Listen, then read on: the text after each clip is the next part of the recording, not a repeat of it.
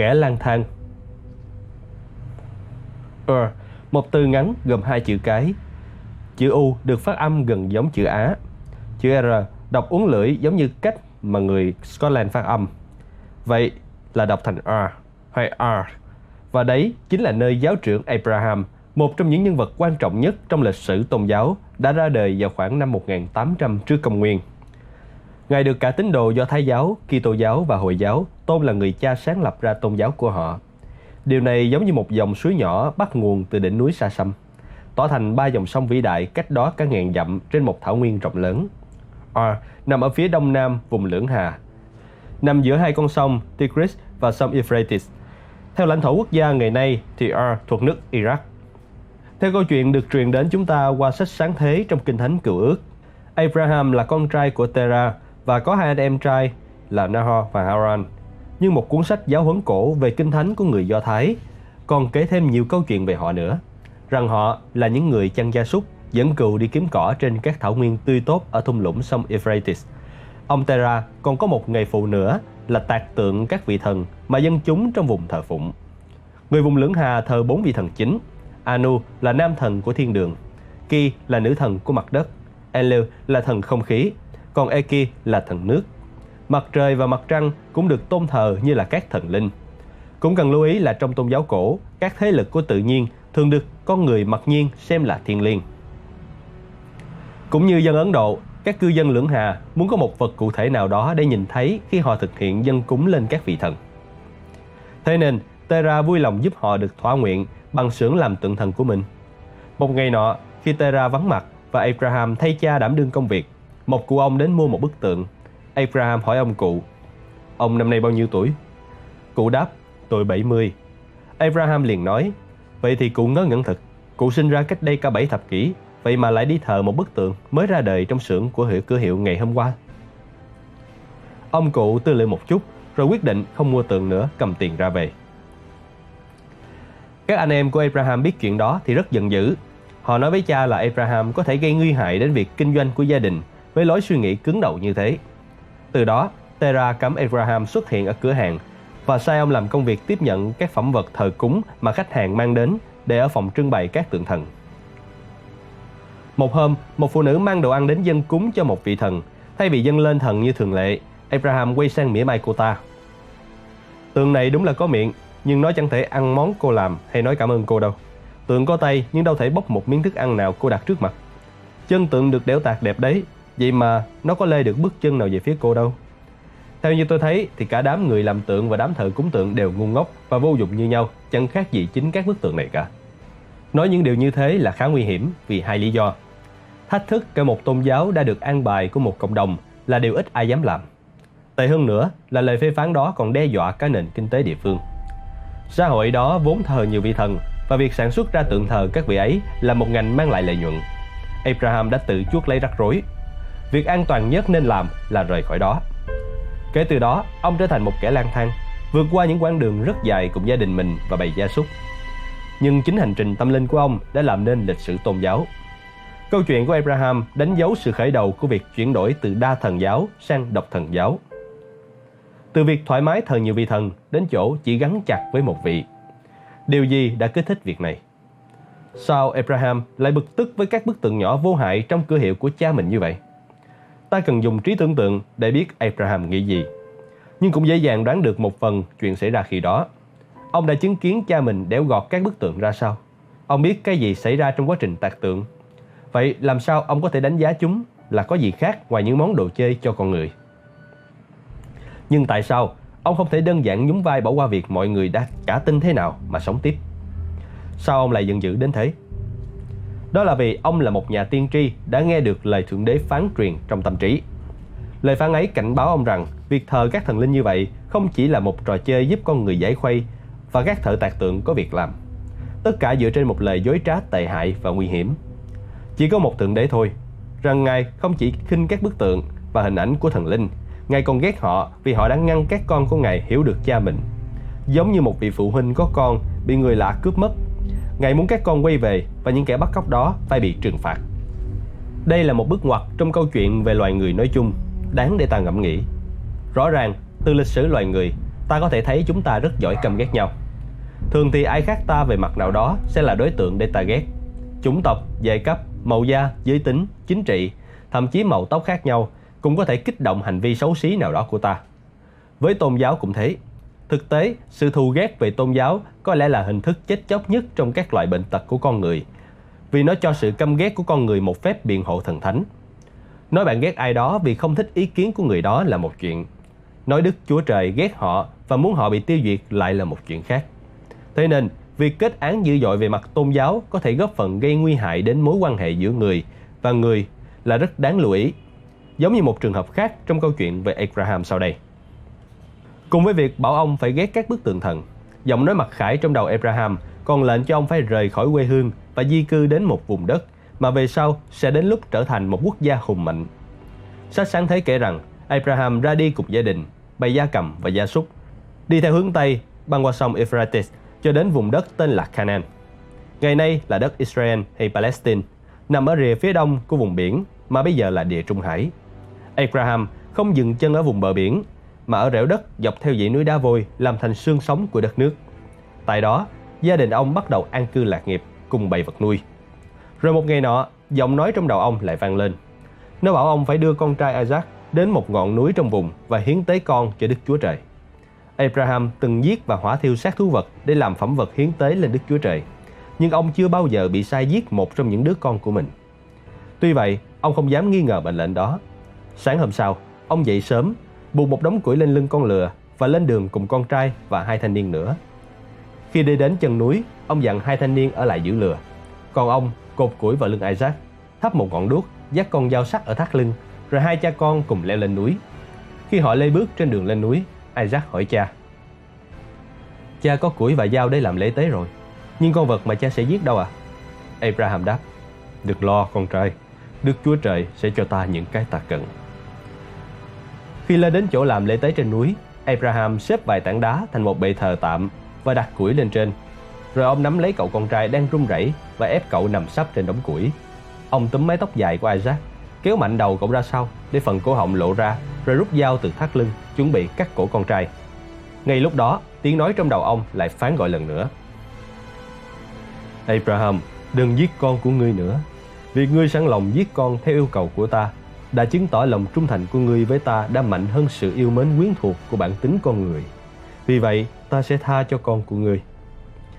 Abraham run rẩy trong cơn chấn động và hạ con dao xuống. Rồi ông chợt thấy một con cừu đực đang mắc sừng vào một bụi cây gần đó. Trong cơn vui mừng được giải thoát, ông liền ra tay cắt cổ con vật và dùng nó dâng lên bệ thờ Đức Chúa Trời thay cho con trai.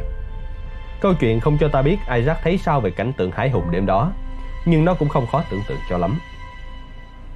Chúng ta biết rằng việc hiến tế người đã từng diễn ra trong một số tôn giáo cổ xưa. Cũng không khó để hiểu vì sao chuyện đó diễn ra. Một khi con người thổ ban sơ đã xem các vị thần như những bậc cai trị khó đoán và phải được phục tùng, họ ác sẽ kết luận rằng ngoài những con vật béo tốt nhất, việc thỉnh thoảng hiến tế người thực ra có thể đem đến cho họ đặc ân nào đó.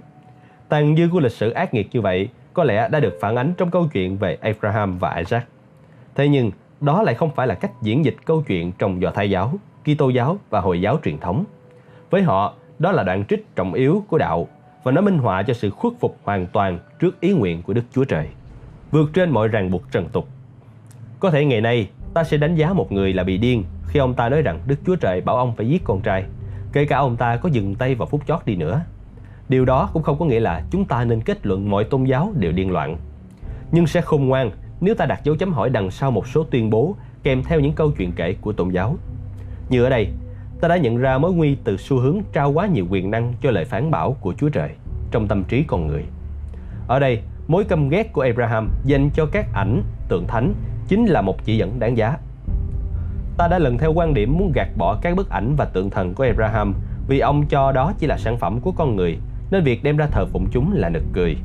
Nhưng chẳng phải cái ý niệm của chúng ta về Đức Chúa Trời cũng là một sản phẩm của con người ư? Có thể ta không dùng tay tạo tạc ra cái ý niệm đó từ gỗ và đá, nhưng ta đã tạo ra chúng trong tâm trí mình bằng các từ ngữ và ý tưởng. Vì vậy, ta nên thận trọng với các tuyên bố dành cho những ý niệm ấy. Ta đã thấy một số tuyên bố như vậy có thể nguy hiểm đến thế nào. Ý tưởng cho rằng các vị thần có thể muốn ta hiến tế con cháu mình, phần nào thể hiện tôn giáo có thể là một lực lượng thù địch với nhân loại. Thử thách của Đức Chúa Trời dành cho Abraham chứng tỏ con người có thể thuyết phục chính mình làm hầu như bất cứ điều gì miễn là họ nghĩ mệnh lệnh đến từ trên kia. Và thực tế, hầu như mọi điều từng được thực hiện đều là nhân danh tôn giáo lúc này hay lúc khác. Tôi đã nói câu chuyện về Abraham là một bước ngoặt trong lịch sử tôn giáo. Nó đưa loài người đi từ thuyết đa thần sang thuyết độc thần và đến với ý tưởng về một Đức Chúa Trời duy nhất. Nó cũng cho thấy các tôn giáo chẳng bao giờ dừng lại mà luôn phát triển và thay đổi. Tôn giáo là một bức tranh động. Đó là lý do vì sao Abraham là một nhân vật thực sự cuốn hút. Ông ấy lang thang và không chỉ đổi hướng về mặt địa lý mà còn đổi hướng trong chính tâm trí mình. Khả năng xoay chuyển và đổi hướng ấy là một trong những dấu hiệu của tất cả những người thú vị. Đó là một chìa khóa giúp ta hiểu được các tôn giáo. Bản thân Abraham là một kẻ lang thang và sau khi ông qua đời, những con dân do ông dẫn dắt tiếp tục di cư như cách con người luôn làm để tìm kiếm một cuộc đời tốt đẹp hơn. Câu chuyện kể rằng vài thế hệ sau khi Abraham mất, vùng Canaan bị nạn đói hoành hành và con cháu ông buộc phải lên đường lần nữa. Lần này, họ đi về hướng Nam, băng qua một con sông lớn nữa để vào Ai Cập, bắt đầu một chương mới trong lịch sử của mình. Và sau đây, ta sẽ gặp lại Moses.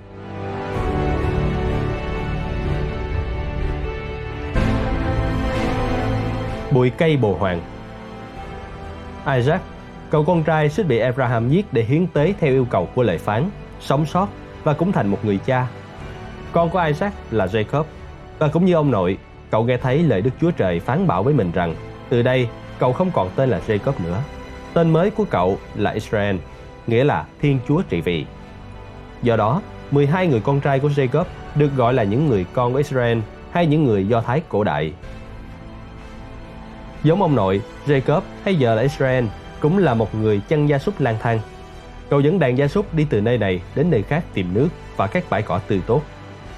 Trải qua nhiều năm tháng, những người con của Israel đã trở thành một bộ tộc có đủ khả năng cạnh tranh chống lại những bộ tộc khác để giành lấy những đồng cỏ và giếng nước tốt nhất. Đến ngày nọ, vùng Canaan trải qua một nạn đói kinh khủng, cỏ khô héo và nước cạn hết. Thế nên, như con người vẫn từng làm từ trước đến nay, những người Do Thái cổ quyết định sẽ thử vận may ở một nơi khác. Họ di cư về phương Nam đến Ai Cập, nơi có dòng sông Ninh và đồng cỏ trù phú cho bầy gia súc của họ. Mới đầu, người Ai Cập chào đón và cho phép họ định cư ở xứ Gosen thuộc vùng Đông Bắc, gần sông Nin và không quá xa biển. Tại đó, người Do Thái cổ bắt đầu phát triển và số dân gia tăng. Tuy vậy, họ sống khép kín. Nhớ sự khinh miệt của Abraham dành cho các ảnh tượng thần linh, họ cũng xa lánh tôn giáo đa thần sống động ở địa phương, vốn thờ cúng các vị thần đủ hình dạng như chó, mèo, cá sấu và các động vật khác. Giống như gì hay xảy ra với những ai từ chối hòa nhập với đa số, người Do Thái cổ dần bị người Ai Cập ghét bỏ khi họ đông lên và thành đạt hơn, sự ghét bỏ đã biến thành căm ghét, rồi trở thành động thái hành hạ và bắt lao động khổ sai. Khi ngay cả sự khắc nghiệt có tổ chức đó cũng không đàn áp được họ, giới chức Ai Cập quyết định thực hiện chính sách hủy diệt có kế hoạch. Họ bắt phụ nữ Israel kết hôn với đàn ông Ai Cập để đồng hóa thành một sắc dân chung. Nhà vua ra sắc lệnh phải giết hết các bé trai Israel ngay từ khi mới sinh. Một bà mẹ bèn quyết định thà cho con mình đi còn hơn phải thấy nó bị giết. Bà đặt đứa con mới sinh của mình trong một cái giỏ được chống thấm nước kỹ lưỡng, rồi thả trôi ở giữa đám sậy bên sông Nin, nơi mà bà biết con gái của Pharaoh, hoàng đế Ai Cập sẽ đến tắm. Kế hoạch của bà đã thành công. Khi công chúa nhìn thấy một bé trai trong cái giỏ mắc kẹt ở bụi cây bồ hoàng, nàng liền nhận đứa trẻ làm con nuôi và đặt cho cậu một cái tên Ai Cập là Moses. Dù sống một đời vương giả trong cung điện hoàng gia của các pharaoh, Moses ý thức rõ rằng mình là một người con của Israel chứ không phải là người Ai Cập. Chàng có cảm giác ngày một lớn dần là số phận mình ở bên những người nô lệ chứ không phải là ở bên phe đàn áp đã nhận nuôi mình. Vậy là Moses tò mò muốn biết những gì đang xảy ra với họ. Một ngày nọ, sự tò mò đã kéo chàng đứng xem một nhóm nô lệ đang làm việc. Khi thấy những tên chủ người Ai Cập đánh đập một trong những người Israel đó, chàng giận dữ đến độ đã lao ra giết tên đó và chôn hắn xuống cát. Ngày hôm sau, Moses lại ra ngoài, nhưng lần này chàng nổi giận khi trông thấy hai người Israel đánh nhau. Khi chàng cố can thiệp, cái gây lộn nhìn chàng mỉa mai. Chắc mày sẽ lại giết tao như cách mày giết thằng Ai Cập hôm qua rồi chôn xuống cát chứ gì. Nhận ra mình đã bị phát giác và tin đồn sẽ sớm đến tai hoàng gia, đưa mình vào vòng nguy hiểm. Moses đã trốn vào sa mạc và được một gia đình người chăn gia súc cho tá túc. Chính tại đó, chúng ta đã gặp ông lần đầu tiên. Người đã quỳ gối trước bụi cây, lắng nghe tiếng nói phán bảo những lời ông không muốn nghe và kêu gọi ông thực hiện một nhiệm vụ nguy hiểm mà ông không muốn làm. Vẫn là giọng nói từng lệnh cho Abraham mạo hiểm mạng sống của mình mà chống lại những ảnh tượng thần linh được cư dân lưỡng hạ thờ phụng. Vẫn là giọng nói đã yêu cầu Abraham hiến tế con trai Isaac. Và vẫn là giọng nói này muốn Jacob đổi tên thành Israel hay Thiên Chúa trị vì. Đó là một cách nghĩ mới về thần linh. Trước đó, mọi bộ lạc và dân tộc có thần linh của riêng mình. Vì cho rằng có một vị thần duy nhất điều khiển số mệnh loài người, có khi của cả lịch sử, là một ý tưởng mới mẻ và đáng sợ. Khi Moses hỏi lại tên của đối tượng ta đang nói với mình, thì câu trả lời còn gây lúng túng hơn nữa. Ta là đấng tự hữu hằng hữu. Thật khó để xác định chính xác câu đó nghĩa là gì. Nhưng nó gợi ý đấng cất lời phán là nguồn gốc của mọi sự sống, là năng lượng và ý nghĩa đằng sau mọi thứ từng tồn tại. Và những ai từng nghe được lời của đấng ấy sẽ cảm thấy việc đi theo sự phán truyền sẽ đặt họ vào hiểm nguy. Không phải tiếng nói ấy không trao quyền quyết định cho họ, chỉ là nó xuất hiện từ hư không và vang dội trong đầu họ như một ý tưởng không sao thoát nổi. Nó bảo họ rằng có một vị thần mà thôi, có thể là vị đó. Tất cả các thần linh khác là do con người bịa ra, do tưởng tượng hoặc nặng đúc dưới bàn tay người mà thành. Các vị thánh thần ấy chỉ là trò dối trá, và sự dối trá đã gây hại đến tinh thần con người phải bị loại trừ. Chính vị Thiên Chúa đích thực duy nhất đó đã chọn con dân Israel để tuyên bố sự thật ấy cho thế giới. Thật dễ hiểu là ai được chọn nghe thông điệp ấy cũng sẽ thấy e ngại. Thế giới vốn đã đầy rẫy các vị thần cùng bầu đoàn tín đồ nhiệt thành và các ngành buôn bán được họ dựng nên để phục vụ nhu cầu tín ngưỡng. Xúc phạm tín ngưỡng của người khác đã là tệ, đe dọa việc làm ăn kiếm cơm của họ còn tệ hơn. Đó là lý do Moses đã cố cưỡng lại những mệnh lệnh của giọng nói ấy. Ông chỉ vừa thoát khỏi Ai Cập và những bậc cai trị nơi đó. Vậy mà giọng nói trong đầu ông lại bảo ông phải quay lại và tổ chức một cuộc khởi nghĩa. Ông được phán phải dẫn con dân Israel rời khỏi Ai Cập đến một nước khác. Trong khi ông thừa biết họ là đám dân vô ơn và bất trị như thế nào. Ai mà biết được khi đến được đất hứa, họ sẽ được chào đón ra sao? Nếu việc ấy có xảy ra thật. Thế nhưng, giọng nói ấy vẫn cương quyết và Moses miễn cưỡng vâng lời. Ông quay lại Ai Cập và đối mặt với hai thử thách. Thách thức lớn hơn cả là thuyết phục con dân Do Thái cổ rằng Thiên Chúa của Abraham, Isaac và Jacob đã truyền lệnh cho ông dẫn họ đi khỏi Ai Cập đến vùng đất mới, trở lại nơi họ từng ra đi từ nhiều thế hệ trước. Dù lầm bầm phàn nàn, họ vẫn đồng ý đi theo Moses. Nếu ông thuyết phục được Pharaoh thả họ, Moses định làm việc đó như thế nào? Cách đầu tiên là ông yêu cầu người Ai Cập cho dân Israel nghỉ làm vài ngày để tổ chức cúng tế thần thánh của họ ở hoang mạc phía bắc Gosen. Vốn khinh thị thứ tôn giáo kiêu hãnh và khác biệt của dân Do Thái cổ, người Ai Cập đã từ chối cho dân Israel nghỉ để họ cúng tế thờ phụng vị thần thánh đố kỵ của mình. Thế rồi chuyện kể cho ta biết là sau một chiến dịch kéo dài do Moses khởi xướng, vì Thiên Chúa của dân Israel đã giáng xuống Ai Cập hết tai họa này đến tai họa khác và đạt đến đỉnh điểm bằng một sự phản chiếu khủng khiếp đáp lại việc tàn sát các bé trai Israel trước đây, vốn đã đưa đẩy Moses vào gia tộc Pharaoh năm nào. Giọng nói ấy đã lệnh cho Moses bảo dân Israel hãy ở trong nhà và khóa chặt cửa vào một đêm đã định. Mỗi nhà cần hiến một con cừu và bôi máu nó lên khung cửa trước nhà như một dấu hiệu cho biết đó là nhà của dân Israel chứ không phải là của Ai Cập. Nửa đêm hôm đó, Thiên Chúa đã đi qua vùng đất ấy và giết đứa con đầu lòng cũng như con gia súc đầu tiên ra đời của mỗi nhà. Nhưng Ngài bỏ qua các nhà có dấu máu trên khung cửa. Khi trời sáng tỏ, những tiếng khóc than khủng khiếp xuyên thấu cả ngày dài. Không có nhà dân Ai Cập nào không có người chết trong đêm đó. Vị Pharaoh đã triệu Moses đến và nói Nhà ngươi thắng rồi, hãy dẫn đám ấy vào hoang mạc vài ngày để hầu thần của ngươi đi và điên cho chúng ta khóc than như người đã chết. Vậy là cuộc trốn thoát vĩ đại bắt đầu. Moses đã dẫn đám dân Israel ấy đi thành một hàng dài, người và súc vật qua một khu vực cửa sông nguy hiểm gọi là biển Sậy, nằm ở gần bờ địa Trung Hải. Thủy triều đang rút và họ qua được bờ bên kia an toàn. Đúng lúc ấy, dân Ai Cập nhận ra họ đã bị lừa. Dân Israel không phải đang đi xa vài hôm để hành hương cúng tế. Nếu muốn vậy, họ đã không dẫn theo các bầy gia súc gia cầm làm gì. Không, họ đang chạy trốn mãi mãi và đã đi được một ngày đường rồi. Thế là quân Ai Cập giống ngựa đuổi theo. Đến biển sậy đúng lúc thủy triều dâng lên, cả đoàn quân bị nước cuốn và chết đuối. Dân Israel vui mừng cho đó là hành động của Thượng Đế. Cuối cùng, dân họ đã được tự do và không có gì ngăn trở nữa. Đây là sự kiện chủ chốt trong lịch sử dân tộc Do Thái và đến nay họ vẫn chiêm nghiệm về nó với sự trang trọng thích đáng. Họ tổ chức lễ vượt qua hay lễ quá hải hàng năm để nhìn lại đêm ấy.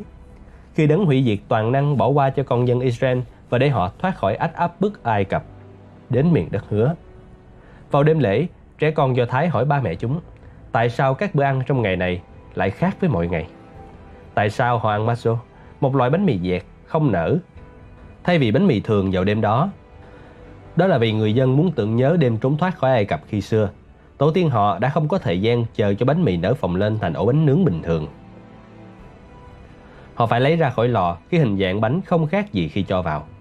Thay vì ăn nhiều loại rau trong bữa tối, vào đêm ấy họ chỉ được ăn rau đắng để tưởng nhớ sự đắng cay của những năm tháng nô lệ ở Ai Cập xưa kia.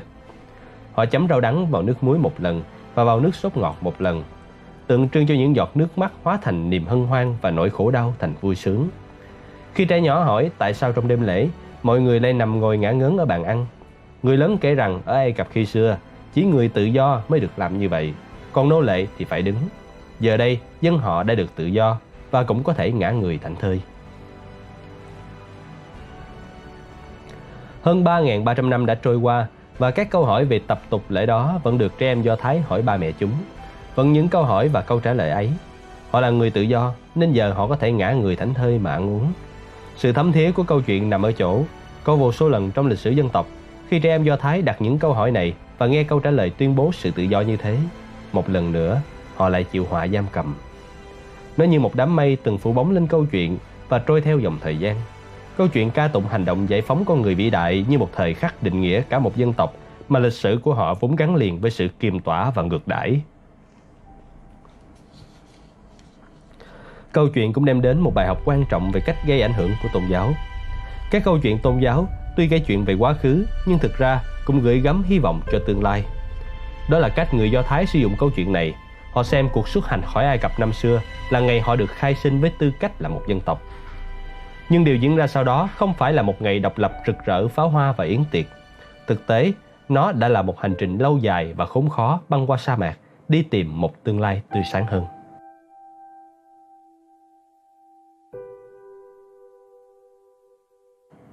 10 điều răng. Những đứa con của Israel đã thoát khỏi cảnh bó buộc ở Ai Cập. Tuy vậy, các khó khăn mới chỉ bắt đầu. Việc quân Ai Cập chết chìm ở biển sậy đã tiếp thêm can đảm cho họ và họ đã theo lời Moses để cùng nhau tiến vào sa mạc.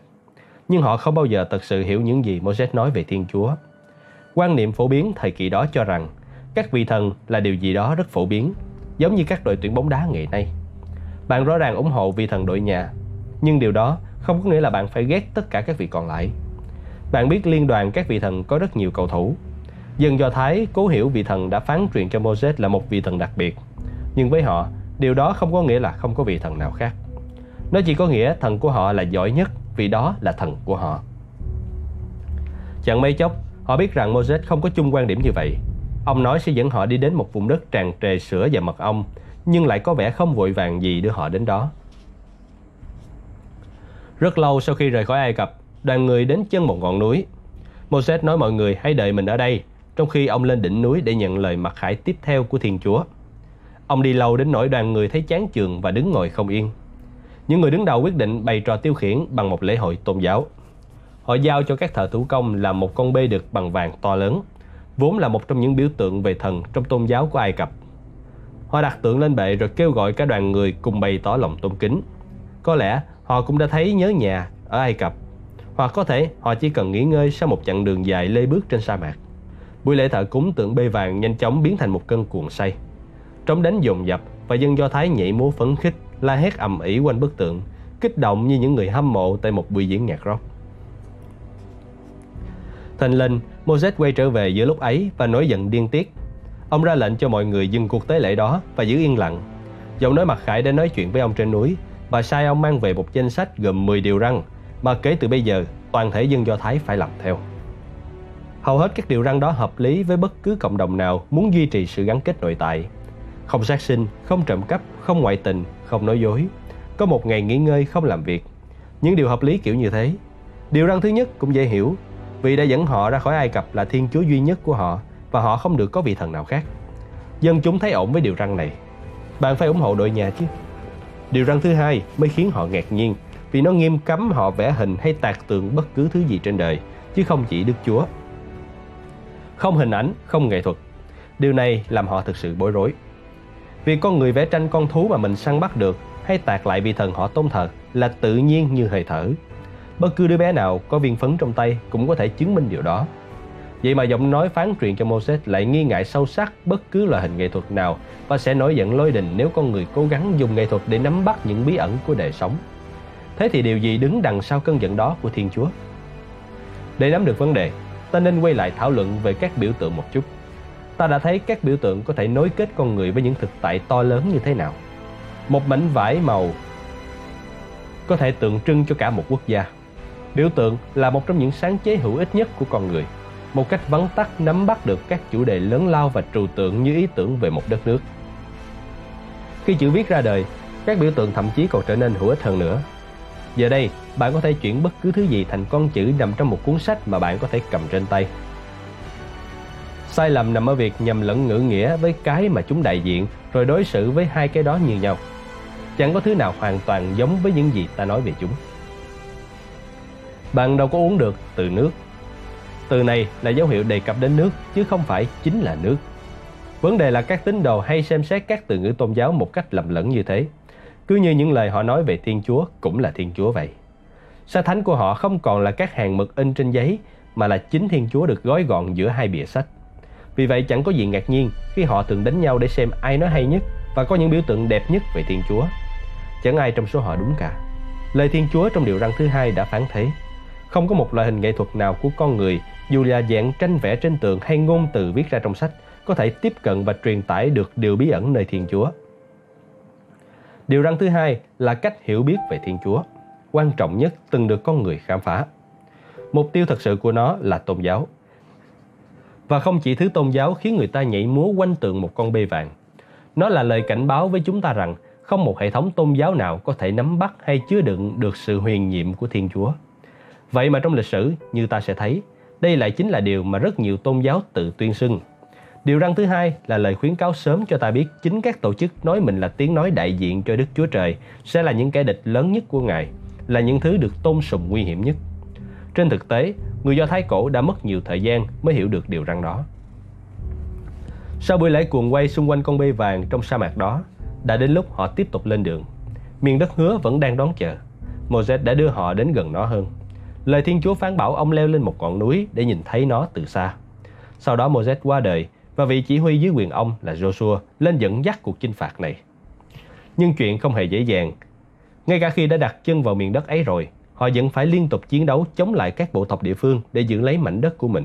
Cuối cùng, họ quyết định phải bầu ra một vị vua để lãnh đạo họ qua các trận chiến liên miên như thế.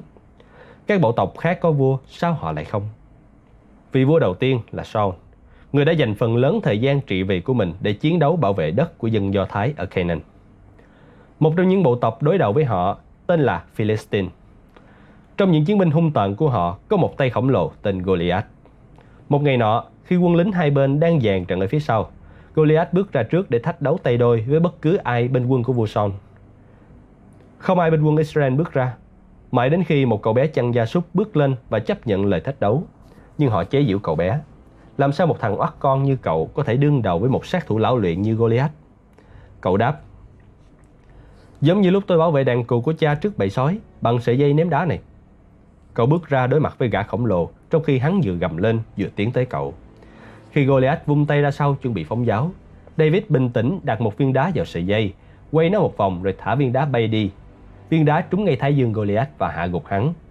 Thế rồi, cậu dùng chính thanh gươm của gã khổng lồ để chém đầu gã.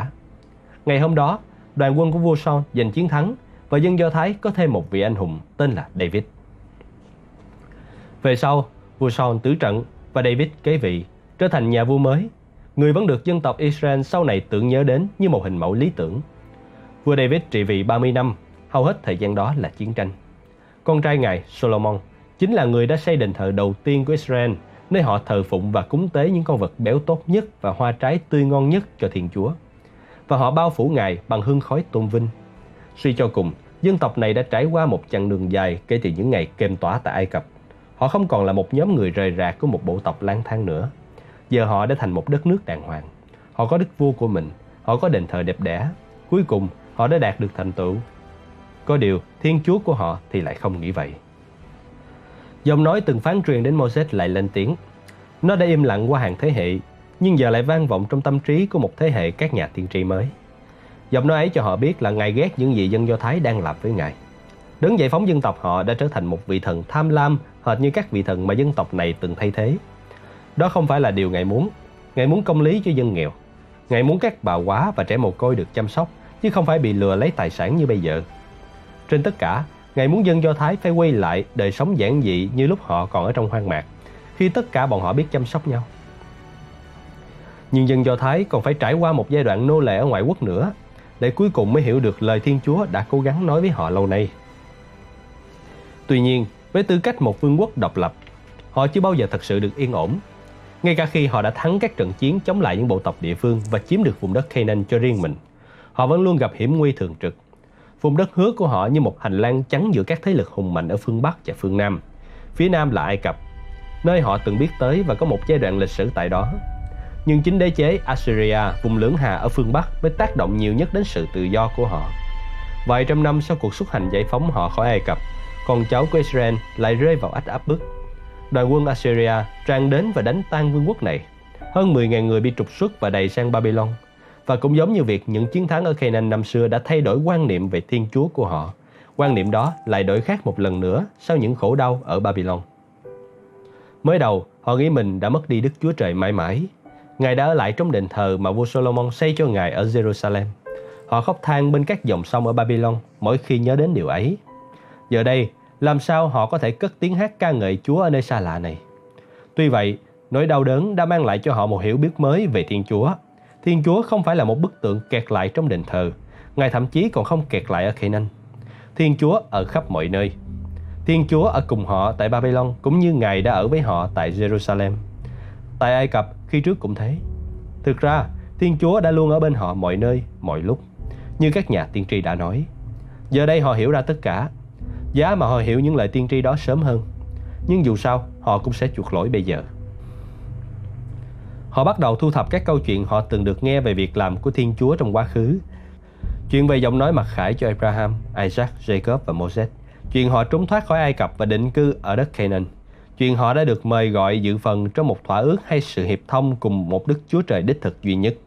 Vì sẽ luôn ở bên họ, dù trong kềm tỏa hay tự do dù trên mảnh đất của chính họ với những dòng sông ngọn đồi yêu dấu hay tại vùng đất với các con sông và ngôn ngữ xa lạ như thế nào. Đây chính là những suy nghiệm đến với họ trong thời gian lưu đày ở Babylon, khi họ băn khoăn ý nghĩa của lịch sử dân tộc mình. Thiên Chúa đã lên tiếng với họ lần nữa thông qua các nhà tiên tri mà Ngài gửi đến, và lần này họ đã lắng nghe.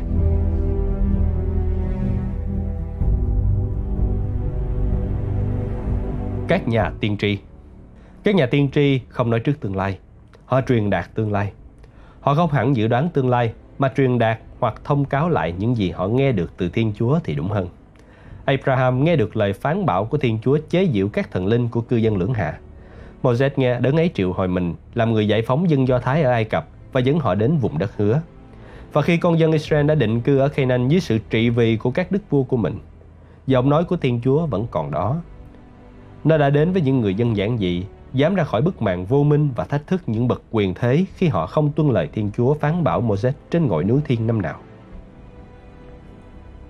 Các nhà tiên tri là những diễn giả hấp dẫn, dùng các câu chuyện để truyền đi thông điệp của mình. Ngay cả các đức vua cũng không nằm ngoài sự thu hút của họ. Sau đây là câu chuyện về cách mà một nhà tiên tri đã thách thức vị vua vĩ đại nhất của Israel, vua David, người trước khi làm vua đã giết người khổng lồ Goliath bằng dây lăng đá. Vua David lên ngôi vua của Israel vào khoảng năm 1000 trước công nguyên. Ngài chọn vùng đất cao kiên cố tên là núi Zion để xây dựng một thủ phủ xinh đẹp cho vương quốc và đặt tên nó là Jerusalem, nghĩa là thành phố của hòa bình. Ngày nay, Jerusalem vẫn là một địa điểm thiêng liêng với hàng triệu người. Dù là một chiến binh vĩ đại, một nhà lãnh đạo có sức hút, vua David cũng có những hạn chế riêng. Có lần, một vị tiên tri tên là Nathan đến gặp để nói với đức vua về một vụ vi phạm trắng trợn vừa xảy đến. Một người đàn ông giàu có nọ sống ở vùng thôn quê, sở hữu hàng ngàn con cừu và gia súc các loại, không thiếu thứ gì. Một người tá điện của ông ấy vốn rất nghèo và chỉ có trong tay một con cừu cái nhỏ mà anh ta yêu thương như con gái mình. Khi nhà ông chủ có khách viếng thăm bất ngờ, thay vì làm thịt con cừu trong đàn của mình, ông chủ lại đem giết con cừu của người tá điện để thiết đãi khách. Nghe chuyện, vua David liền đứng phát dậy và hạ lệnh. Con quái vật đó là ai? Nathan thưa, chính là người đó, thưa bệ hạ. Nathan biết trong một lần đi chiến dịch, Vua David đã qua đêm với Bathsheba, vợ của Uriah, một người lính trung thành trong đoàn quân của nhà vua. Để giữ bí mật vụ ấy, nhà vua đã dàn xếp để Uriah bị giết trong một trận chiến, rồi âm thầm cưới Bathsheba. Nhờ sự thách thức của Nathan mà nhà vua nhận ra tội ác của mình và cố gắng sửa đổi. Các nhà tiên tri biết các câu chuyện có sức mạnh làm thay đổi đường hướng cuộc đời của con người. Tuy thế, không phải câu chuyện nào cũng để tố cáo và truyền đạt sự không bằng lòng của Đức Chúa Trời. Đôi khi, bên cạnh nội dung có tính răng đe, họ còn kể chuyện để an ủi và trao hy vọng về tương lai. Sau đây là một ví dụ. Khoảng 400 năm sau, khi vua David băng hà, khi người dân Do Thái bị lưu đày ở Babylon đang đau buồn nhớ tiếc Jerusalem yêu dấu, một người trong bọn họ đã đem đến một thông điệp nhận được từ Thiên Chúa. Tên ông ta là Ezekiel. Đầu tiên, ông mắng đám người này về quá khứ của họ, rằng Thiên Chúa không kêu gọi họ đi khỏi Ai Cập để cuối cùng họ lại thành ra y hệt các quốc gia khác. Các quốc gia đó muốn trở nên giàu có, thịnh vượng và ngang tàn trên khắp toàn cầu. Họ dùng các thần linh của họ để đạt đến vị thế đó. Tôn giáo với họ chỉ như một nhánh của chính trị.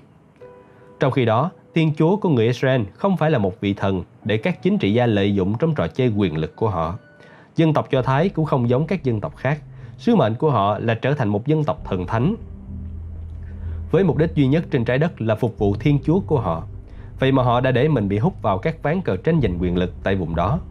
Vậy nên, Thiên Chúa đã trừng phạt họ bằng cách lưu đày họ đến Babylon. Việc Ezekiel coi sự lưu đày là do các tội ác của dân Israel đã cho thấy một tư tưởng thú vị khác trong lịch sử tôn giáo.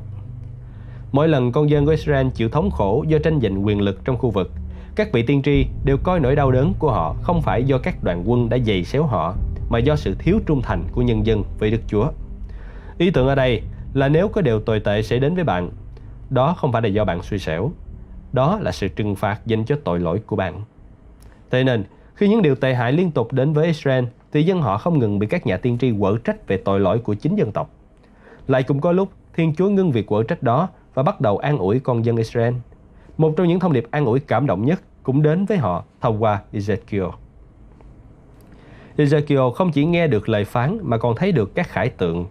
Và một trong những khải tượng đó chứa một thông điệp về niềm hy vọng dành cho những người Do Thái đang trong cảnh tù tội.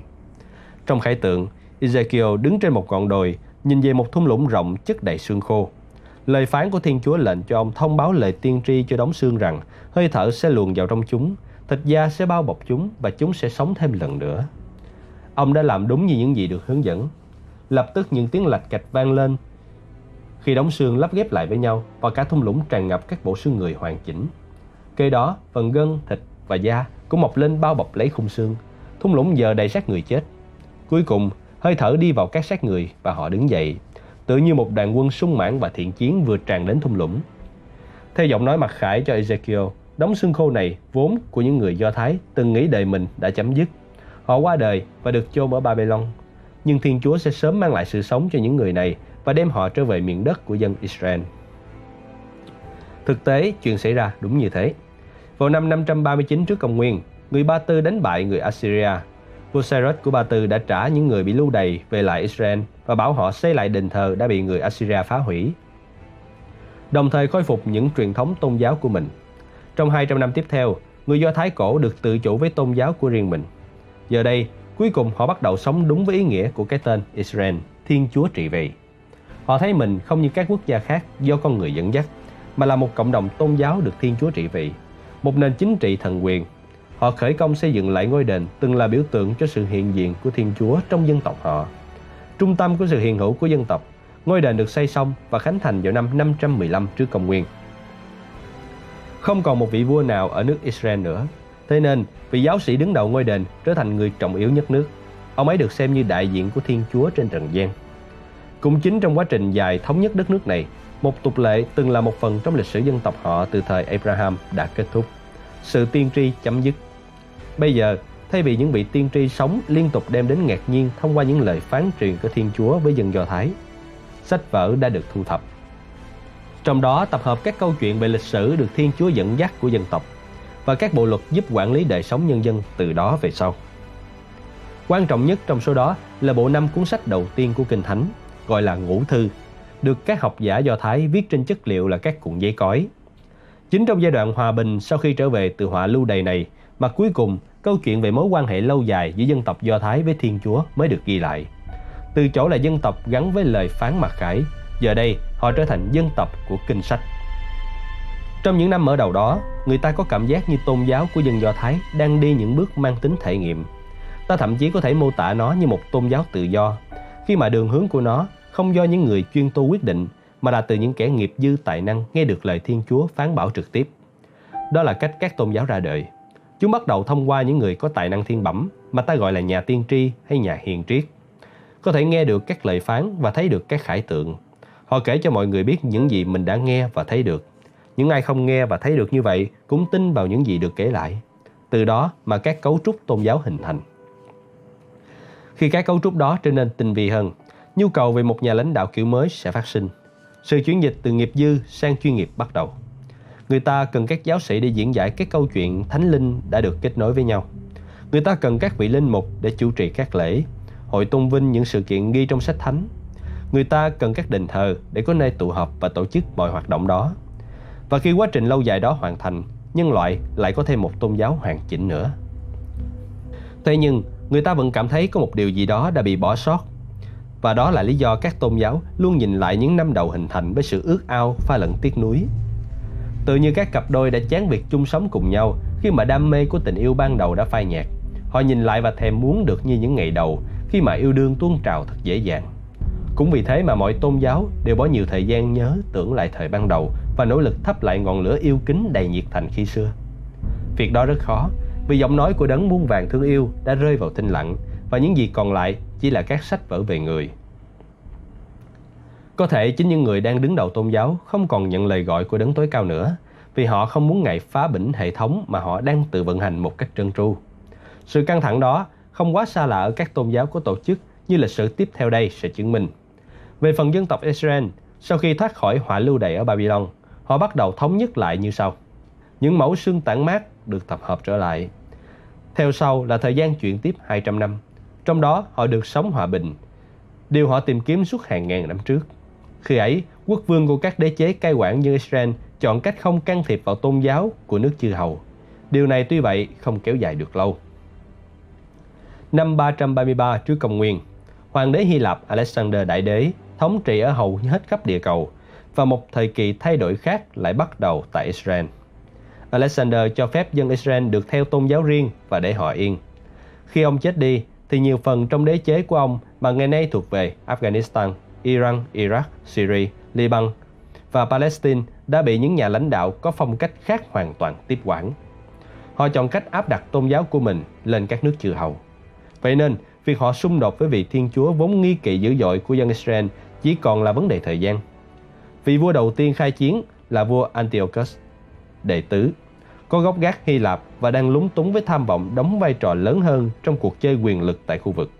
Ông quyết định hất đám thần dân Do Thái của mình ra khỏi vị Thiên Chúa thích chiếm hữu của họ và bắt họ phải sống theo văn hóa và tôn giáo phức tạp của Hy Lạp.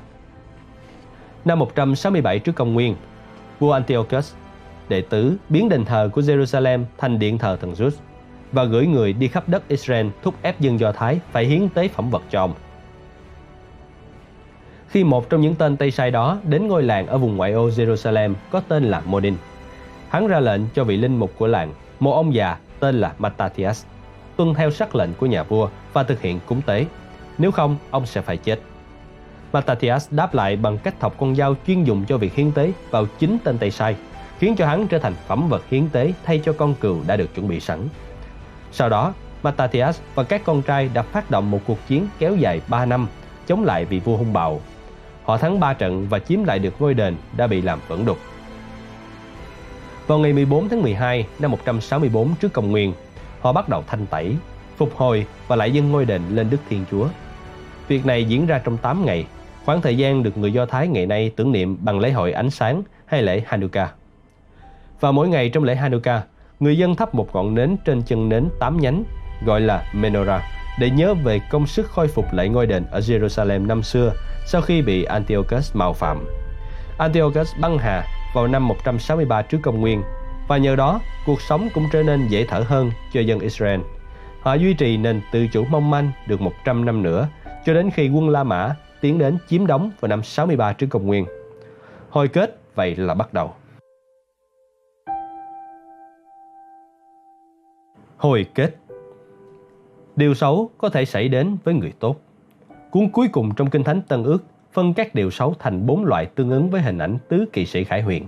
Chiến tranh, nạn đói, bệnh dịch và chết chóc. Bốn vị kỳ sĩ ấy đã phi nước đại qua lịch sử nhân loại từ thuở ban đầu và chưa hề có dấu hiệu ghiềm cương.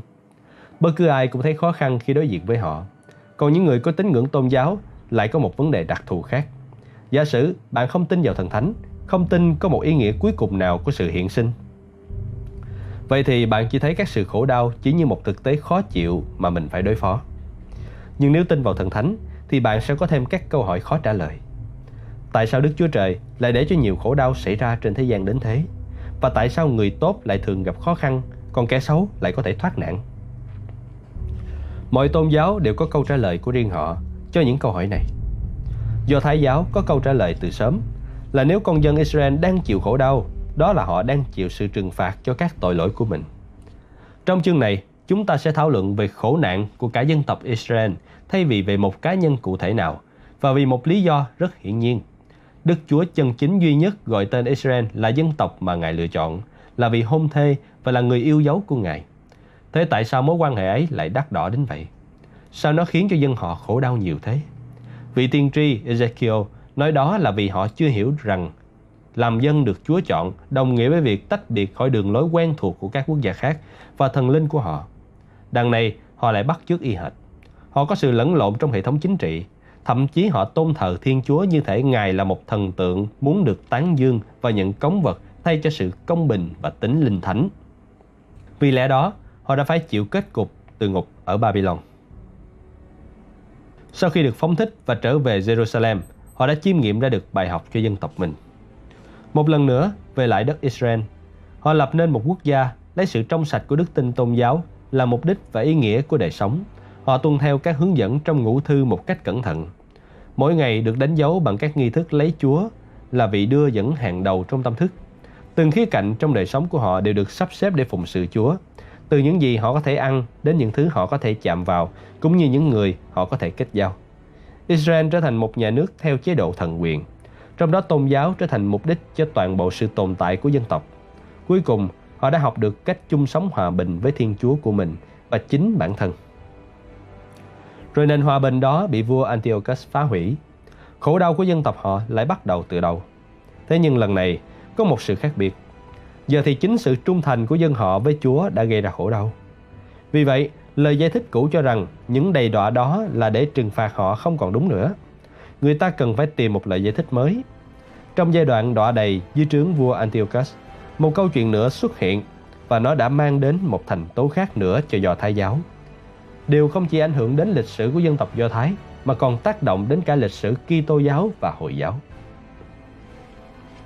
Chúng ta đã thấy các nhà tiên tri đóng vai trò chủ chốt trong lịch sử Israel đã không nói trước tương lai, mà họ báo trước cơn thịnh nộ của Chúa đối với quá khứ của dân tộc. Trong cuộc đấu tranh chống lại vua Antiochus, một nhân vật mới đã xuất hiện, tuyên bố có thể nhìn xuyên qua cái chết, xuyên qua cả lịch sử, dẫn hướng đến tương lai mà Chúa đã chuẩn bị sẵn cho các con dân khổ đau của Ngài. Không như các nhà tiên tri trước đó, vị này không lộ diện trên sân khấu để thông báo những gì Thiên Chúa đã phán truyền. Vị này ở trong bóng tối như một điệp viên, đưa những gì ông đã nghe và thấy vào trong sách, giống như khi điệp viên gửi báo cáo về từ trong hàng ngũ địch. Ông ấy cũng mã hóa thông điệp của mình để chỉ phe ta mới đọc được nó. Cách truyền thông tin bí mật từ Chúa đó được gọi là khải huyền. Một từ cấm trong tiếng Hy Lạp có nghĩa là tiết lộ điều bị che giấu. Giống như cách tấm màn được vén lên để lộ những gì diễn ra trên sân khấu. Cách hiểu hay nhất về những người viết sách khải huyền là coi họ như những điệp viên đang làm việc theo kế hoạch của Chúa để thực hiện trận đánh trả cuối cùng chống lại kẻ thù. Họ được Chúa gửi đến để chuẩn bị cho con dân của Ngài trước họa xâm lăng. Điệp viên khải huyền đầu tiên tự xưng là Daniel. Ông viết thông điệp của mình trong một cuốn sách mỏng mà chỉ có dân Do Thái mới hiểu được. Bối cảnh trong cuốn sách là khoảng thời gian bị lưu đày hàng trăm năm trước ở Babylon. Nhưng thực chất, đó chính là một bản tường thuật được mã hóa về tình trạng ngược đãi do vua Antiochus gây ra ngay trong thời kỳ sách được viết. Cuốn sách gồm 6 câu chuyện và một vài giấc mơ. Câu chuyện nổi tiếng nhất có Daniel là một nhân vật trong đó và nó mang ý nghĩa trấn an người Do Thái là họ sẽ sống sót qua cơn hung bạo của kẻ ngược đãi. Trong câu chuyện, Daniel là một người Do Thái, chịu cảnh lưu đày ở Babylon, sau đó trở thành một viên quan thuộc đế chế Ba Tư. Daniel được vua Darius, con của Cyprus, vị vua với đức tin tôn giáo và năng lực trị vì, từng cho phép dân Do Thái trở lại sinh sống trong vùng đất của họ. Kính nể không chỉ vì sự trung thành của ông với Chúa, mà còn bởi năng lực khi đảm nhiệm vị trí quản lý ngân khố. Nhưng địa vị cao quý của Daniel khiến các viên quan khác sinh lòng ghen tức và họ đã đạt bẫy hãm hại ông. Họ định bợ vua Darius, gợi ý rằng nhà vua nên ban hành một đạo luật áp dụng cho cả vương quốc. Theo đó, trong vòng một tháng, không ai được phép cầu nguyện vị thần nào ngoài chính nhà vua. Ai phạm luật đó sẽ bị quăng vào hang sư tử. Vua Darius thông qua đạo luật và đám người chủ mưu mừng thầm trong bụng. Họ biết rằng Daniel sẽ tiếp tục cầu nguyện hướng đến Thiên Chúa của dân Do Thái, dù cho điều gì xảy ra đi nữa. Đám quan này trình bắt tại nhà của Daniel trong lúc ông đang cầu nguyện như thế và áp giải ông đến trước đức vua. Nhà vua buồn bã vô cùng khi nhận ra mình đã xa bẫy. Nhưng vì ngài đã ký ban hành luật nên chẳng cách nào thoát khỏi thể tiến thoái lưỡng nan này. Nhà vua đành đau khổ hạ lệnh tống Daniel vào hang sư tử để trừng phạt. Thế nhưng, sáng hôm sau, sau khi trải qua một đêm ở giữa bầy sư tử, Daniel ra khỏi hang bình an vô sự. Các độc giả theo dõi câu chuyện của Daniel biết rằng câu chuyện không kể về một sự việc từng xảy ra ở Babylon cách đó 300 năm. Nó ám chỉ những việc đang xảy ra trên đất Israel trong thời kỳ họ chịu sự áp bức của Antiochus vì đã trung thành với Chúa. Daniel đang nói với họ rằng dù họ đang ở cảnh bị lùa vào giữa bầy sư tử, nhưng nếu họ kiên định với đức tin thì Chúa sẽ cứu giúp họ. Cuốn sách của Daniel nhằm củng cố sự kiên gan của dân tộc. Nhưng Daniel vẫn còn một ý định khác. Ông không chỉ muốn động viên dân Israel giữa cảnh khổ đau của họ. Ông muốn giúp họ chuẩn bị trước trận chiến cuối cùng của Chúa chống lại kẻ thù của con dân Ngài. Khác với các nhà hiền triết Ấn Độ, vốn coi thời gian như một vòng quay vô tận, trong đó các linh hồn vật lộn để thoát ra đến cõi hư vô hỷ lạc. Các nhà tư tưởng Do Thái lại thấy thời gian như một mũi tên do Thượng Đế bắn ra, và nó sẽ dừng lại khi đã trúng mục tiêu. Theo lời Daniel thì sắp đến lúc đó rồi. Tại chặng cuối của mũi tên thời gian, khổ nạn của dân Israel cuối cùng sẽ được gột rửa. Khi đó, những người chết qua bao năm tháng sẽ sống dậy từ trong mộ phần đi gặp lại đấng sáng tạo và nghe sự phán xét của Ngài.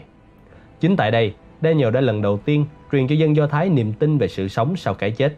Một sự tính sổ cuối cùng khi mà mọi công tội sẽ được phân định theo luật của Chúa. Trước thời điểm đó trong lịch sử, dân tộc Do Thái hầu như không quan tâm đến sự sống sau cái chết. Họ gặp Chúa khi còn sống, nhưng khi chết, thời gian của họ được xem là đã hết và họ rời khỏi màn diễn. Các linh hồn rời khỏi đây sau đó sẽ được đi vào một thế giới ngầm tăm tối gọi là Sion, kiểu như âm phủ, chốn của sự quên lãng. Tại đó, ngay cả Chúa cũng không được nhớ đến. Cuốn sách của Daniel đã thay đổi tất cả các quan niệm đó. Ông bảo họ rằng, vào hồi cuối của lịch sử nhân loại, Thiên Chúa sẽ hiện ra và những ai ngủ vùi trong bụi đất sẽ thức dậy. Có người được sống đời đời, người thì chịu sự nhục nhã và khinh miệt mãi mãi. Sự phục sinh người chết là một tư tưởng mới mẻ trong Do Thái giáo và sẽ luôn gây tranh cãi. Sẽ đến lúc các giáo sĩ Do Thái chia thành hai phe. Phe tin vào điều đó và phe không tin. Dù sao, đó vẫn là một tư tưởng sẽ tăng tốc trong tương lai. Daniel không tin vào sự phục sinh của từng cá nhân sau khi họ chết đi, mà tin vào cái gọi là một sự phục sinh chung hết. Mọi người sẽ nằm trong nắm mồ của mình cho đến khi Chúa đưa lịch sử nhân loại vào hồi cuối, khi mọi người sẽ trỗi dậy cùng một lúc để đối diện với sự phán xét dành cho mình. Daniel cho rằng ngày đó không còn xa nữa. Daniel còn đưa ra một ý tưởng lớn khác. Để chứng minh hồi kết đã gần kề, Thiên Chúa sẽ gửi một đặc vụ bí ẩn gọi là Messiah, hay một đấng cứu thế, đến để giúp mọi người chuẩn bị cho cuộc tấn công cuối cùng. Messiah có nghĩa là người được sức giàu thánh. Trong quá khứ, khi người Do Thái bầu ra một vị vua để dẫn dắt dân tộc, họ sẽ bôi dầu thánh lên đầu vị ấy, một dấu hiệu cho thấy đó là một bầy tôi của Chúa. Daniel nói với con dân Israel rằng thời gian sắp hết và nỗi khổ đau của họ sẽ sớm chấm dứt. Và dấu hiệu của thời điểm đó là sự xuất hiện của đấng cứu thế Messiah. Nhưng Ngài sẽ không đến từ vũ trụ, cũng không phải là từ thiên đường. Ngài sẽ là một người đang sống giữa mọi người. Sẽ đến lúc ta trông thấy Ngài, danh tính của Ngài được hé lộ. Có thể Ngài đang ở đây rồi. Vậy nên hãy để mắt trong chừng. Bằng cách đó, Daniel đã đem lại cho dân Do Thái niềm hy vọng vào một thời điểm mà các khổ nạn của họ sẽ kết thúc và Thiên Chúa sẽ lau đi những dòng nước mắt của họ. Thế là họ bắt đầu theo dõi và chờ đợi đấng Messiah. Nhưng Ngài đã không bao giờ tới, tình hình chỉ tệ hơn mà thôi. Những khổ nạn với thời vua Antiochus chẳng là gì nếu đem so với điều xảy ra khi quân La Mã chiếm được Palestine vào năm 63 trước công nguyên. Tiếp theo đó là một giai đoạn biến loạn triền miên kéo dài 150 năm. Xen giữa là những cuộc chiến tranh trước khi hồi kết thực sự tới. Một lần nữa, ngôi đền ở Jerusalem giống như cột thu lôi. Với người Do Thái, ngôi đền còn quý giá hơn cả mạng sống của họ. Nó chưa đựng biểu tượng cho vị Thiên Chúa đã gọi dân họ đi khỏi Ai Cập hơn 1.000 năm trước. Sự nồng nhiệt sôi sục họ dành cho vị thần của họ đã làm bối rối cả những kẻ cai trị mới, những người La Mã. Đối với dân La Mã, thần linh là một điều rất phổ biến. Những ai có lý trí sẽ không xem chủ đề đó là quá nghiêm trọng. Vậy thì điều gì ở vị thần thánh Do Thái này lại khiến dân họ sẵn sàng xả thân đến chết như thế? Theo truyền thuyết, khi vị tướng La Mã là Pompey chinh phục được thành Jerusalem vào năm 63 trước công nguyên, ông ấy quyết định tìm kiếm vị thiên chúa của dân Do Thái trong ngôi đền của họ. Ngôi đền được xây dựng với một dãy các gian thờ theo mức độ linh thiêng tăng dần. Pompey sải bước qua các gian cho đến khi vào một chốn tôn nghiêm gọi là nội điện. Đây là phần linh thiêng nhất của đền thờ mà chỉ có giáo sĩ tối cao hay thầy thượng tế mới được phép vào. Với lòng thành kính, Pompey bước vào nội điện, mong chờ được nhìn thấy vị thần linh của dân Israel. Nội điện trống rỗng, chẳng có gì ở đó. Vì người Do Thái biết rằng không có gì hay không vật gì có thể đại diện cho tiếng nói mặc khải đã ám ảnh họ trong hàng thế kỷ qua. Điều răng thứ hai đã đi sâu vào trong tâm hồn dân tộc họ. Họ đã dựng lên ngôi đền thờ tráng lệ này với những phiến đá được chạm trổ tinh xảo và hàng dãy sân trong đẹp đẽ. Họ đã yêu kính nơi này và khóc thương cho sự mất mát của nó trong suốt chiều dài lịch sử. Thế nhưng, nơi trái tim ngôi đền lại không có gì hết. Tướng Pompey quay trở ra, cảm thấy bối rối trước sự bí ẩn của một tôn giáo mà biểu tượng cho vị thần linh của họ là một gian phòng trống rỗng. Sang đến thế kỷ tiếp theo, sự bối rối của người La Mã dần chuyển thành cơn hung nộ khi họ nhận thấy không thể nào dung chứa được lối sống của đám dân cứng đầu này cùng với vị thần khó nắm bắt của họ. Thế là người La Mã quyết định kết liễu hoàn toàn dân tộc Do Thái. Vào năm 70 trước công nguyên, dưới sự lãnh đạo của Tổng tư lệnh Titus, quân La Mã sang phẳng thành Jerusalem và phá hủy ngôi đền thờ từng được mở rộng và trang hoàng bề thế kể từ cuộc viếng thăm của tướng Pompey 140 năm trước. Tướng Titus tự nhủ rằng cuối cùng chuyện đã xong, ta đã hủy diệt hết bọn chúng. Nhưng còn lâu dân Do Thái mới bị hủy diệt. Tản mát ra khắp các ngõ ngách của địa cầu trong một hành tinh đầy hải dần dặt khác, họ đã mất tất cả, trừ một thứ quan trọng nhất đối với họ, Thiên Chúa của dân tộc. Họ đã biết không có một đền đài bằng đá nào có thể chứa đựng Chúa của họ. Họ cũng hoài nghi những ai cho rằng có thể bao hàm Thiên Chúa trong vòng ngôn từ sách vở. Trong khi chịu đựng cuộc đầy ải mới này và đợi chờ đấng Messiah xuất hiện, họ đã lập nên một truyền thống mới phản bác lại bất cứ nỗ lực nào muốn định nghĩa Thiên Chúa bằng lời lẽ của thế gian. Trên nền bối cảnh đó, một nhân vật quan trọng và khó ưa đã xuất hiện. Đó là kẻ dị giáo. Họ là những người khó ưa hay đặt ra các câu hỏi kỳ quặc và thách thức lối nghĩ của số đông. Họ có nhiều điều để dạy chúng ta. Một trong những cái dị giáo nổi tiếng nhất lại nằm ngay trong kinh thánh Do Thái.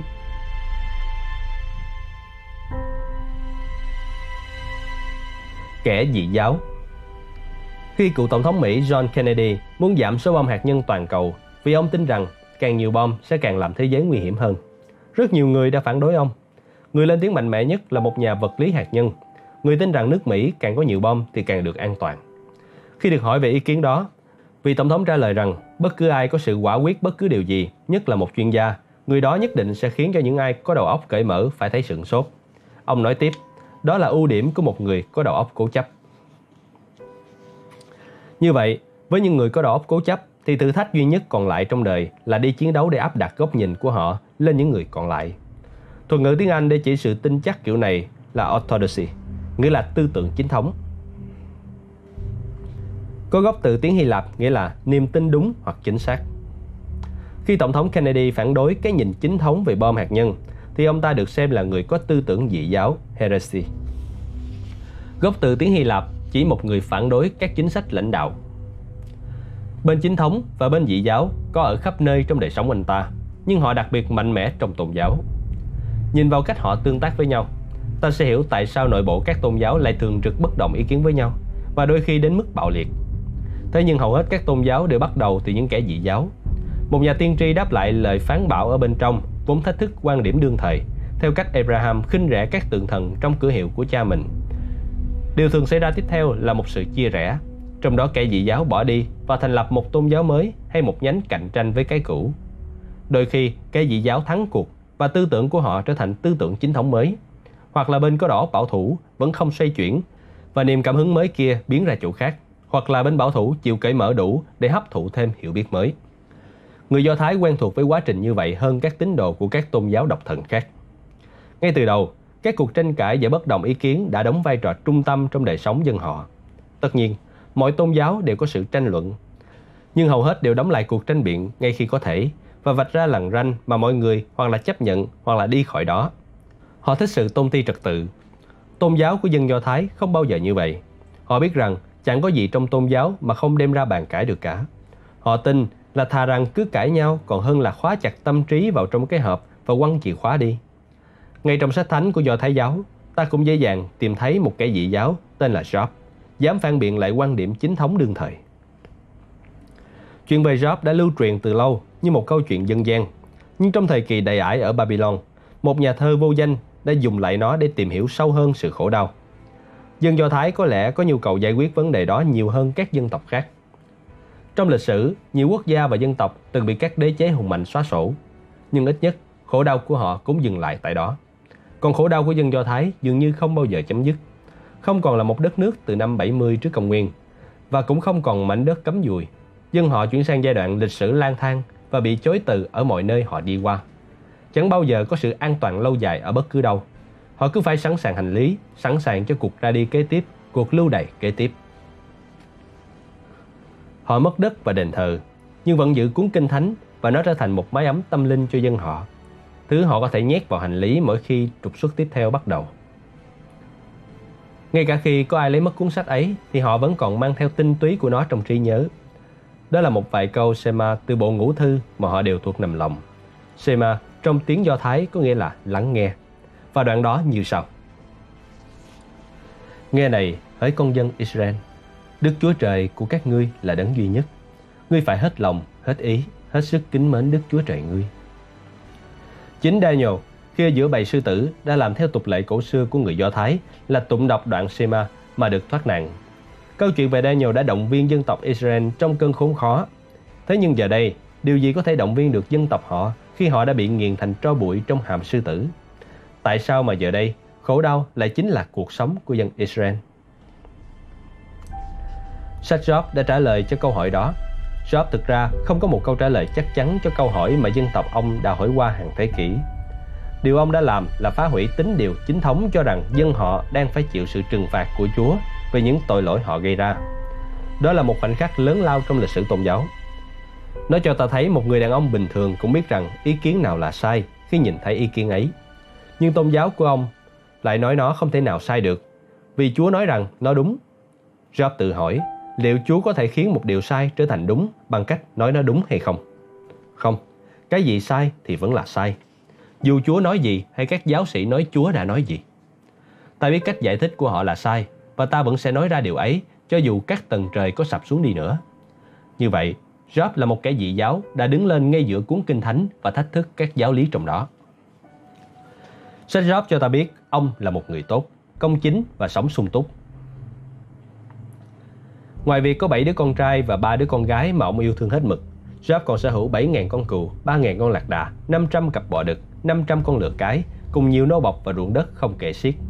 Theo đơn vị tiền bạc của thời điểm và chốn ấy, ông giàu có đến độ không thể nào tính xuể. Thế nhưng, chỉ trong vòng vài ngày, mọi tài sản của ông tiêu tán hết cả. Gia súc bị lấy trộm, người hầu và con cháu bị giết. Bản thân ông bị một căn bệnh da liễu tệ hại hành hạ. Còn mình ông ngồi lại trên một đống rác, dùng một mảnh sành gãy người mình. Nỗi đau của ông là tuyệt đối. Vợ ông bảo ông hãy nguyền rủa Chúa và chết đi. Nhưng đáp lại tất cả những đầy đỏ ấy, Job chỉ nói Ta trần truồng từ bụng mẹ mà ra Giờ ta trở về cũng trần truồng như vậy Đức Chúa Trời ban cho Rồi Ngài lấy đi Con xin vinh danh tên Ngài Trong cảnh tiếp theo Ba người bạn tiến đến bên job Nói là họ đến để an ủi ông Nhưng thực chất là thẩm vấn job. Họ là kiểu tín đồ có sẵn câu trả lời cho mọi thứ ngay cả trong cơn cuồng phong mất mát đã nhấn chìm shop Eliphaz xứ Temanite Bildad xứ Suhite và Zophar xứ Namahite cùng ngồi lại trước người bạn tả tơi của họ và bắt đầu cuộc thẩm tra. Họ nói đi nói lại các ý giống nhau với mức độ cáu kỉnh ngày càng tăng. Trong đó, Eliphaz là người mở đầu bằng lời lý giải chính thức cho tình trạng tệ hại của Job. Eliphaz nói rằng những người vô tội không bao giờ tàn lụi cả. Còn kẻ xấu ác thì sẽ gặt hái một bồ khổ đau mà thôi. Ông đang hứng chịu vô số khổ đau như thế. Vậy hãy cho chúng tôi biết ông đã làm gì khiến cho nỗi khổ đau trút cả lên vai ông thế này. Job không chấp nhận lý lẽ buộc tội đó của họ, bất kể lý do Chúa công kích ông là gì. Chắc chắn không phải do tội lỗi nào của ông mà ông phải hứng chịu đau khổ như thế. Job tin rằng mình là người công chính và chưa từng gây ra điều gì để đáng phải chịu khổ như thế này cả. Nhưng những ông bạn của Job chẳng hề đến với ông với đầu óc cởi mở. Họ chẳng bao giờ nghĩ lý thuyết chính thống cũng có thể sai. Nếu họ mảy may nghi ngờ như thế, thì mọi thứ trong vũ trụ tôn giáo ngăn nắp của họ sẽ bị sổ tung hết thảy. Tốt hơn hết là cứ theo khuôn phép, còn hơn phải ở trong sự hoài nghi. Riêng Job thì vẫn ở tin ở chính mình. Giáo lý ắt là sai, vì Job biết mình chưa từng làm gì để đáng phải chịu sự tàn phá quét sạch gia tài và gia đình. Là một người dân bị sâu đẩy vào một hoàn cảnh hiếm có, thay vì quy phục theo những cáo buộc chống lại mình, Job đã tìm thấy sự can đảm để thách thức một giả thuyết bảo tàng. Ngay cả khi ông không thể chứng minh được sự vô tội của mình trong cuộc đời này, vì chứng minh cho một điều bị xem là tiêu cực luôn là bất khả. Job vẫn tin tưởng rằng sau khi mình chết, Chúa sẽ bào chữa cho thanh danh của ông. Vì tôi biết rằng đấng cứu chuộc của tôi vẫn sống và cuối cùng Ngài sẽ đứng trên trần gian này. Khi ấy, da tôi đã tiêu tan, nhưng trong máu thịt mình, tôi sẽ trông thấy Chúa. Tôi sẽ thấy người đang ở cùng bên tôi và mắt tôi sẽ nhìn ngắm người chứ không ai khác. Tuy vậy, Job đã không phải đợi đến cái chết mới có được sự phán xét ấy. Đức Chúa xuất hiện và lên án những kẻ đã cố cáo buộc Job tội xúc phạm Ngài. Đức Chúa bảo Eliphaz xứ Temanite rằng Ta vô cùng phẫn nộ vì ngươi và hai bạn của ngươi vì các ngươi đã không nói với ta điều gì là đúng, là sai như kẻ bề tôi Job đã làm. Như thế, chính một người dị giáo đã được ân phước của Chúa, chứ không phải là các vị thầy chính thống thích rao giảng các giáo điều của họ. Thế nhưng, ngay cả Chúa cũng không được phép thách thức giáo lý chính thống trong câu chuyện này. Một học giả sau này, do thất vọng về sự ủng hộ của Chúa dành cho hành động dị giáo của Shop đã theo dệt một kết thúc có hậu vào câu chuyện Chúa ban thưởng cho Shop gấp đôi những gì ông từng sở hữu. Qua đó cũng có một lý thuyết quen thuộc là người tốt sẽ được trọng thưởng, còn kẻ xấu sẽ bị trừng phạt. Điều tuyệt khéo trong câu chuyện này nằm ở chỗ nó cho chúng ta thấy sự đối đầu giữa phe chính thống và phe dị giáo diễn ra như thế nào, rồi để chúng ta tự quyết định quan điểm của mình. Khi suy xét câu chuyện này, ta cũng nên nhìn lại điều răng thứ hai về sự chối bỏ các tượng thần. Điều răng này cảnh báo dân Israel về lối suy nghĩ cho rằng họ có thể gói ghém Thiên Chúa vào các món hàng nhỏ gọn rồi đẩy ra chợ tôn giáo. Thế mà đó là, là các điều các tôn giáo có tổ chức thường làm. Họ hay đóng khung Chúa trong các giáo lý chính thống của riêng họ, rồi cố ép buộc mọi người phải nghe theo, giống như cách các ông bạn của Job đã làm. Thay vì ngồi cạnh để chia sẻ với Job nỗi đau buồn và mất phương hướng, họ lại răng bảo cho ông biết bàn tay của Chúa đã can thiệp ra sao, rồi nhấn mạnh là ông phải chấp nhận cách giải thích của họ. Đó là cách mà các trường phái tôn giáo chính thống và lâu đời rất thích làm. Bảo người khác phải nghĩ chính xác những gì giải thích ý nghĩa mọi việc và cách Chúa tham gia vào tình huống đó ra sao. Phải đối diện với làn sóng các lý giải mà một số tôn giáo đưa ra tự như khi bạn bị kẹt trên một chuyến xe buýt đường dài với một kẻ lắm điều, khăng khăng giải bày với bạn những điều ám ảnh trong đầu hắn suốt đêm. Ba ông bạn Eliphaz xứ Temanite, Bildad xứ Suhite và Zophar xứ Namahite là những ví dụ kinh điển cho những người cuồng tín tôn giáo. Những người nghĩ rằng họ đã ghi âm mọi điều và thích phát cuộn băng đó cho bất cứ ai họ gặp. Điều vĩ đại của sách Job nằm ở chỗ nó không ngại làm chúng ta chán ngán khi phải nghe những giáo điều đó, để rồi đưa ra luận điểm cuối cùng. Đừng quá tin chắc rằng bạn biết Chúa là gì hay Ngài đang làm gì. So với hầu hết các tín đồ của các tôn giáo khác, người Do Thái qua thực rất giỏi sống chung với sự không chắc chắn kiểu này. Họ không cố áp đặt Chúa của mình lên người khác. Bản thân họ đã quá bận rộn với việc tranh luận với chính vị Chúa của mình – và đến giờ họ vẫn đang tranh luận như vậy. Nhưng đã đến lúc chúng ta phải để họ và các cuộc tranh luận dài hơi với Chúa yên mà chuyển sang xem xét một tôn giáo khác gọi là Hỏa giáo. Tên tiếng Anh là Zoroastrianism. Tôn giáo này sẽ đưa ta đến Ba Tư khoảng năm 600 trước công nguyên, cùng thời với Đức Phật. Nhưng trước hết, ta hãy ghé qua Ấn Độ một lát.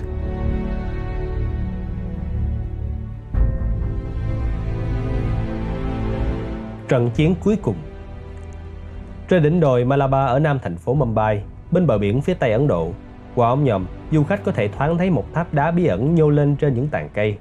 Họ bị cấm leo lên ngọn đồi để thăm viếng ngọn tháp. Nhưng nếu dùng thiết bị bay để ghi hình từ trên cao, họ sẽ thấy tháp có tầng mái phẳng với tường thấp bao quanh.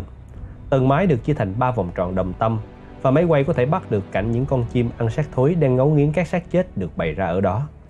Đàn ông ở vòng đầu tiên, đàn bà ở vòng thứ hai và xác trẻ em bé xíu nằm ở vòng tròn thứ ba. Những hình ảnh mà thiết bị quay thu được không phải là một hành động thể hiện sự thờ ơ và cẩu thả đối với người chết. Nó là một tác phẩm có sự tôn kính sâu sắc. Một nghi thức tang lễ cổ xưa của người Parsi, cộng đồng tôn giáo nhỏ bé nhất ở Ấn Độ. Người Parsi tin rằng cơ thể người chết là không sạch sẽ, cho nên nếu đem chôn xác người, họ sẽ làm ô uế chỗ đất đã chôn xác. Nếu đem hỏa táng thì họ sẽ làm ô uế ngọn lửa đã tiêu xác. Họ cũng tin là cần phải tử tế với các loài vật ăn xác chết vì chúng góp phần giữ cho đất đai được sạch sẽ Thế nên họ xây các tòa tháp gọi là trầm mặt tháp. Trên đó họ phơi các tử thi dưới ánh nắng mặt trời và những cái mỏ nhọn hoắt của quạ và kền kền.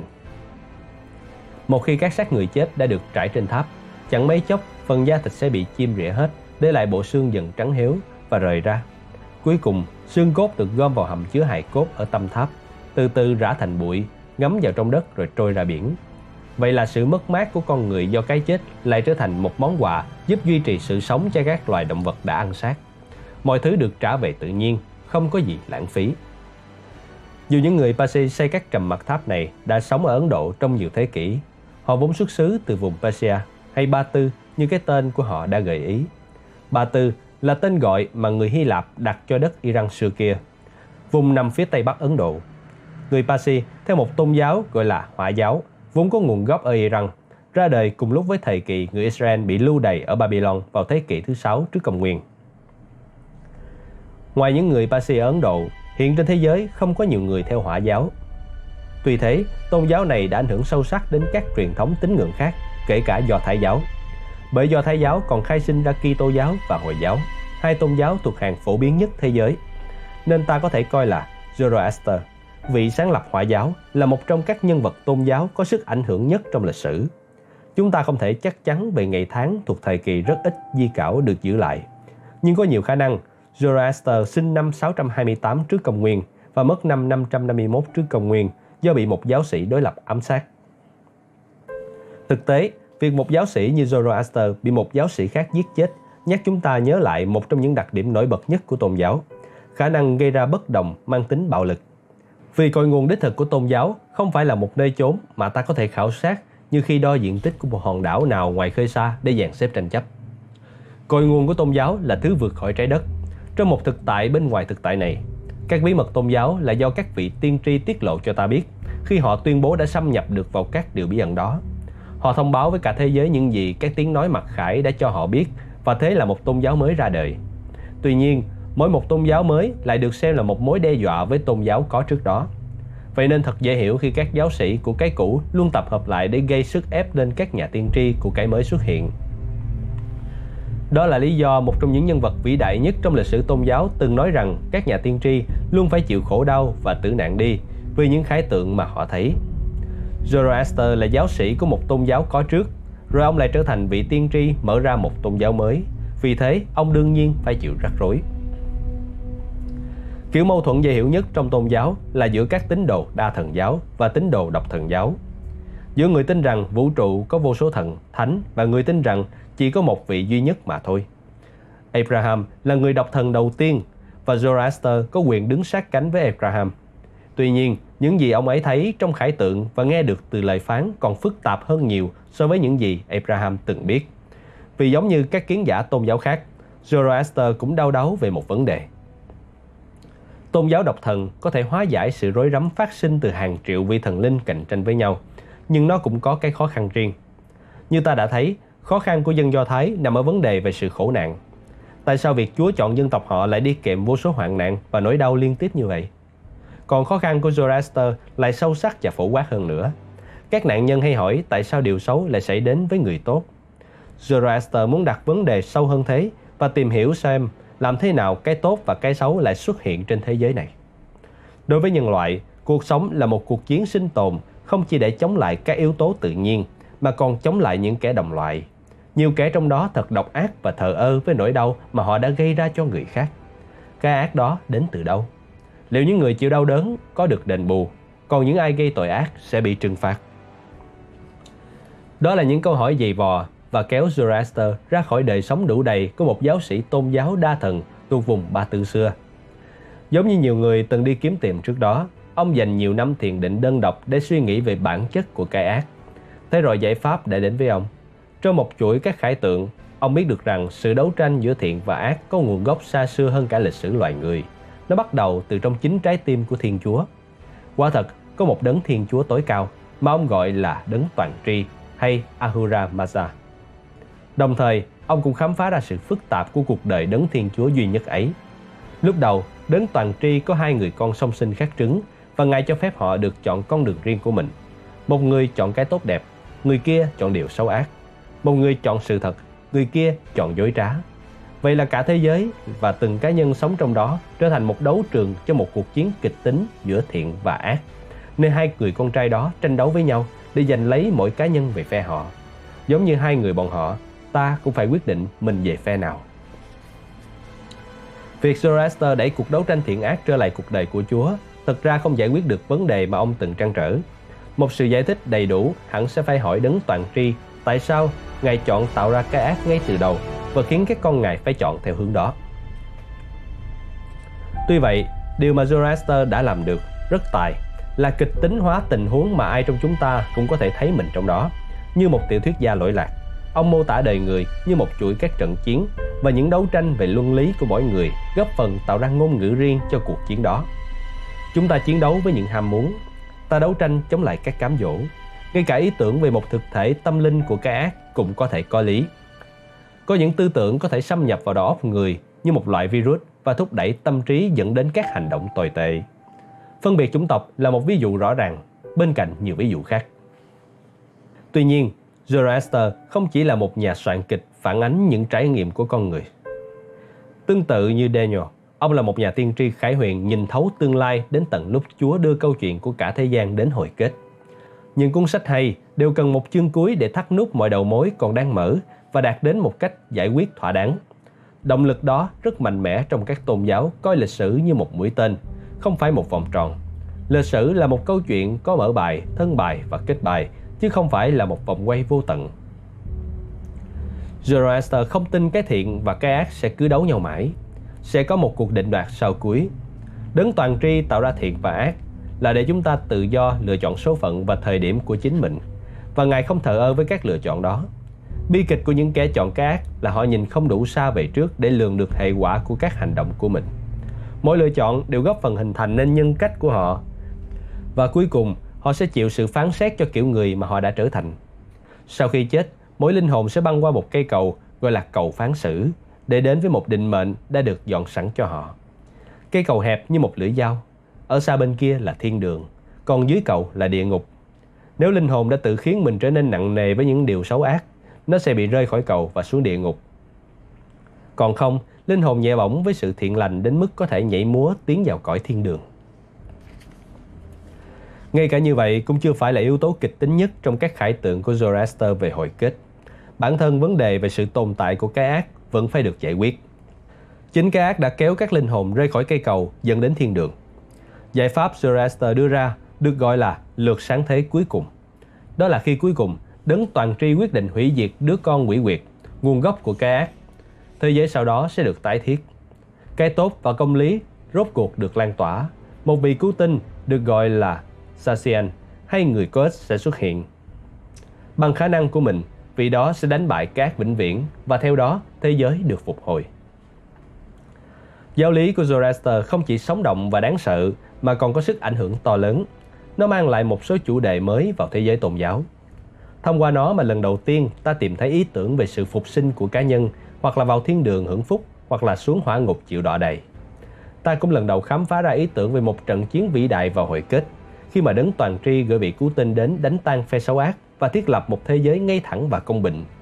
Ta vốn đã nhận ra đa nhiều áp dụng chính những ý tưởng này khi cố gắng động viên dân Israel đang khổ đau. Các ý tưởng có lẽ đã được dân Do Thái học hỏi trong giai đoạn bị đầy ải ở Ba Tư. Điều này nhắc ta nhớ rằng các tôn giáo thực ra không tách biệt hẳn với nhau mà vẫn có nhiều sự trao đổi qua lại. Zoroaster vấp phải sự chống đối, nhưng ông cũng được ủng hộ và thành công. Những lời dạy của ông được tập hợp thành kinh thiên gọi là Kinh Avesta hay Cổ Kinh Ba Tư.